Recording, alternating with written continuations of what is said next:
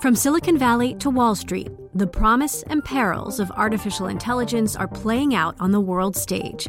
But what will the next phase of AI adoption look like? Which companies, from big tech to startups, will dominate?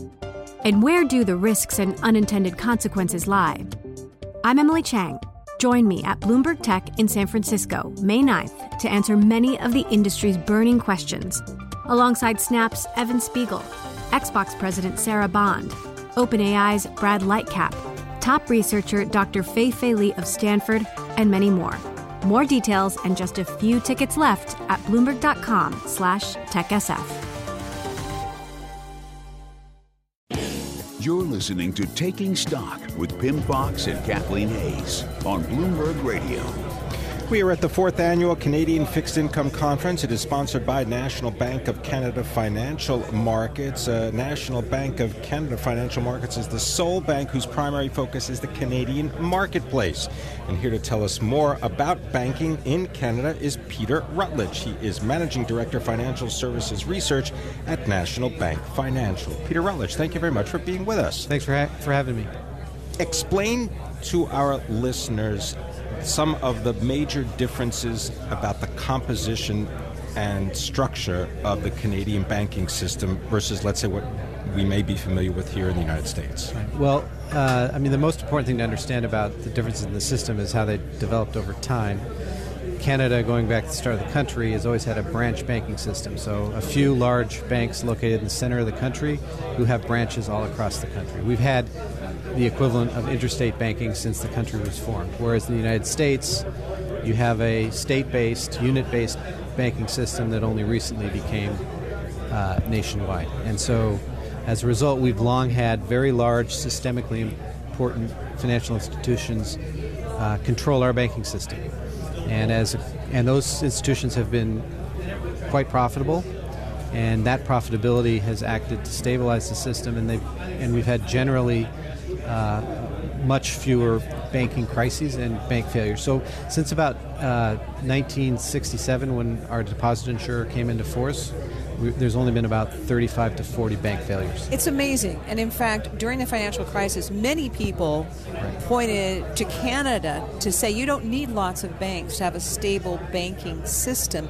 How are the are, are, the rules different? Are the Canadian banks regulated differently? Have you eliminated the problem of too big to fail, or is the government just always ready to step in, and so you you you keep them on a tighter leash? How do you make it work in Canada? Right. Well, I think there's general acceptance that we have six systemically important institutions. They've long been systemically important, and they have long been too important to fail. Uh, since re- uh, up until the financial crisis, the authorities sort of accepted a public backstop. So the sovereign, in effect, uh, was always there as a last resort backstop to the banking system. Since the crisis uh, came and went, uh, the Canadian regulatory system has adopted or is in the process of adopting uh, ba- global banking regu- regulatory rules around too important to fail, and now they're trying to bring in uh, a private sector backstop to the banking system to replace the public sector. What is the trade off if you have a government that is implicitly and uh, almost explicitly uh, being the backstop? What are the banks trading off in order to live under that umbrella? Um, establishing a private system brings in private actors who uh, will be acting in their own financial self-interest, and they may be they may behave unpredictably, and so it, it introduces an element of risk into the system. Now, and that didn't exist when the public sector was the backstop. So that's you know what the public sector will have to adapt, and they're they're adapting the regulatory system for that reality. The benefit of it, though, is you know if the public sector is the backstop, typically the public isn't really aware of that, and so when you have the public sector enter in to protect the payment system, uh, that becomes, uh, you know, that that that uh, annoys people, annoys the general public, for understandable reasons, because they don't understand they have that contingent risk. What this system does is it says to private sector investors, in advance, ex ante, before there's a banking system crisis, you know you're taking that risk, and you can ask to be compensated by the banking system for taking that backstop risk.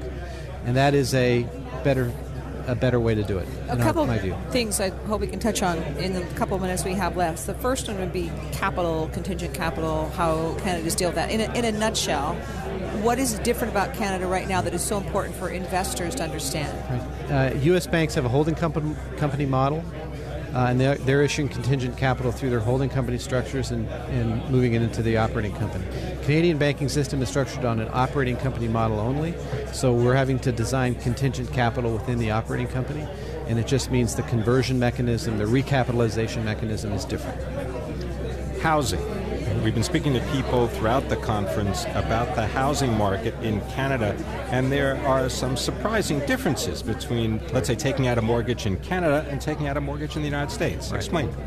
Uh, some of the differences are uh, the longest amortization term is now 25 years. You can get 30 year mortgages, but basically the standard for higher risk mortgages is 25 years. Uh, second, there's no tax deductibility for mortgage interest payments. People are incented financially always to pay down their mortgage, and that does make a difference. Finally, the Canadian sovereign, through uh, a mortgage insurance subsidiary, uh, basically absorbs or takes on the credit risk in the mortgage system. So if we had a big housing price correction and there were a lot of losses around mortgages, it would flow through to the mortgage insurer that is a sovereign entity, and so there would not be any uh, you know risk around uh, capital in the banking system tied to only a house price correction. Well, so thank you for walking us through the Canadian banking industry, some of the key regulations, how they're changing, how they're working. Peter thank thank you so very much for joining us. He's Managing Director for Financial Services Research at National Bank Financial. We're live at the National Bank of Canada Financial Markets Canadian Fixed Income Conference. I'm Kathleen Hays along with Pimm Fox. This is Bloomberg. The countdown has begun. This May, a thousand global leaders will gather in Doha for the Qatar Economic Forum powered by Bloomberg, held in conjunction with our official partners, the Qatar Ministry of Commerce and Industry and Media City Qatar, and premier sponsor QNB. Join heads of state, influential ministers, and leading CEOs to make new connections and gain unique insights. Learn more at QatarEconomicForum.com.